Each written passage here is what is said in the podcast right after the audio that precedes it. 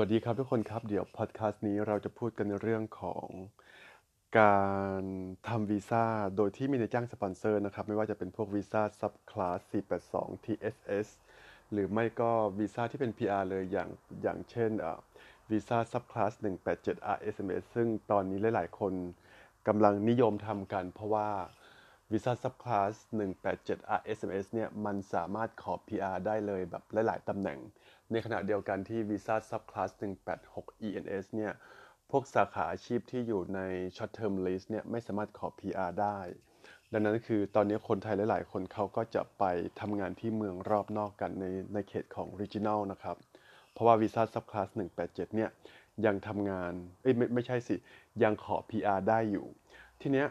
มันก็เกิดคำถามขึ้นมาว่า เอ๊ะ ร้านอาหารร้านหนึ่งเนี่ย ถ้าเผื่อตอนนี้นายจ้างเขากำลังทำเรื่องสปอนเซอร์ restaurant manager ซึ่งเป็นตำแหน่งอยู่ด้านหน้าอยู่แล้วเนี่ย ทาง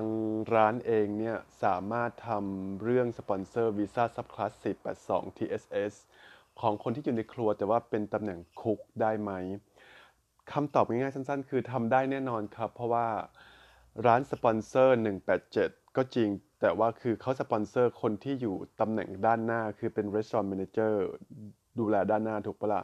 แล้วก็ถ้าเผื่อเขาจะสปอนเซอร์เราในตำแหน่ง cook ซึ่งเป็นตำแหน่งที่อยู่ในครัว ไม่ว่าจะเป็น cook หรือเป็นเชฟนี่คือก็คือสปอนเซอร์ได้อยู่แล้ว เพราะว่ามันเป็นคนละตำแหน่งกันดังนั้นนายจ้างเองหรือว่าลูกจ้างเองคือไม่ต้อง worries นะครับว่าเฮ้ยเนี่ยว่าตำแหน่งมันจะมาชนกันอะไรยังไง หรือว่าร้านจะสปอนเซอร์ได้ไหมคือหนึ่งตำแหน่งไม่ชนกันอยู่แล้วชนกันได้ไงอะ่ะ คนนึงอยู่ข้างหน้าคนนึงอยู่ข้างใน ก็คือตอนที่เขียนแผนผัง business organization chart มาน่ะมันไม่มีปัญหาอยู่แล้ว แล้วก็ในเรื่องของศักยภาพก็ต้องไปดูยอดขายทีหนึ่งว่าว่ายอดขายจะสปอนเซอร์ได้ไหมแต่ปกติร้านอาหารมันก็ต้องมีมีคนทำกับข้าวอยู่แล้วถูกปะดังนั้น คือคนที่ทำงานในครัวมันก็น่าจะสปอนเซอร์ได้ดังนั้นนายจ้างเองหรือว่าลูกจ้างเองไม่ต้อง worries นะครับว่าเฮ้ยเนี่ยเราจะสปอนเซอร์ พนักงานได้ทีละคนไม่จำเป็นเลยครับ ถ้าเผื่อร้านเรามีศักยภาพทางด้านการเงิน ที่จะสปอนเซอร์ได้ และตำแหน่งมันไม่ทับซ้อนกัน อย่างเช่น คนหนึ่งเป็นเชฟ คนหนึ่งเป็น cook คนหนึ่งเป็น restaurant manager อันเนี้ยเขาเรียกว่าอะไรนะ คือ position หรือว่าตำแหน่งเนี่ยมันไม่มีปัญหา มันไม่ มันไม่ทับซ้อนกัน แล้วก็มันไม่ชนกัน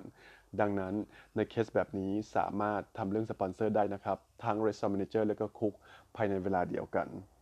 เดี๋ยวพอดแคสต์นี้เอาไว้แค่นี้แล้วกันนะครับ ทุกคนครับ ถ้าเผื่อคิดว่าพอดแคสต์นี้มีประโยชน์ โปรดแชร์นะครับ สวัสดีครับ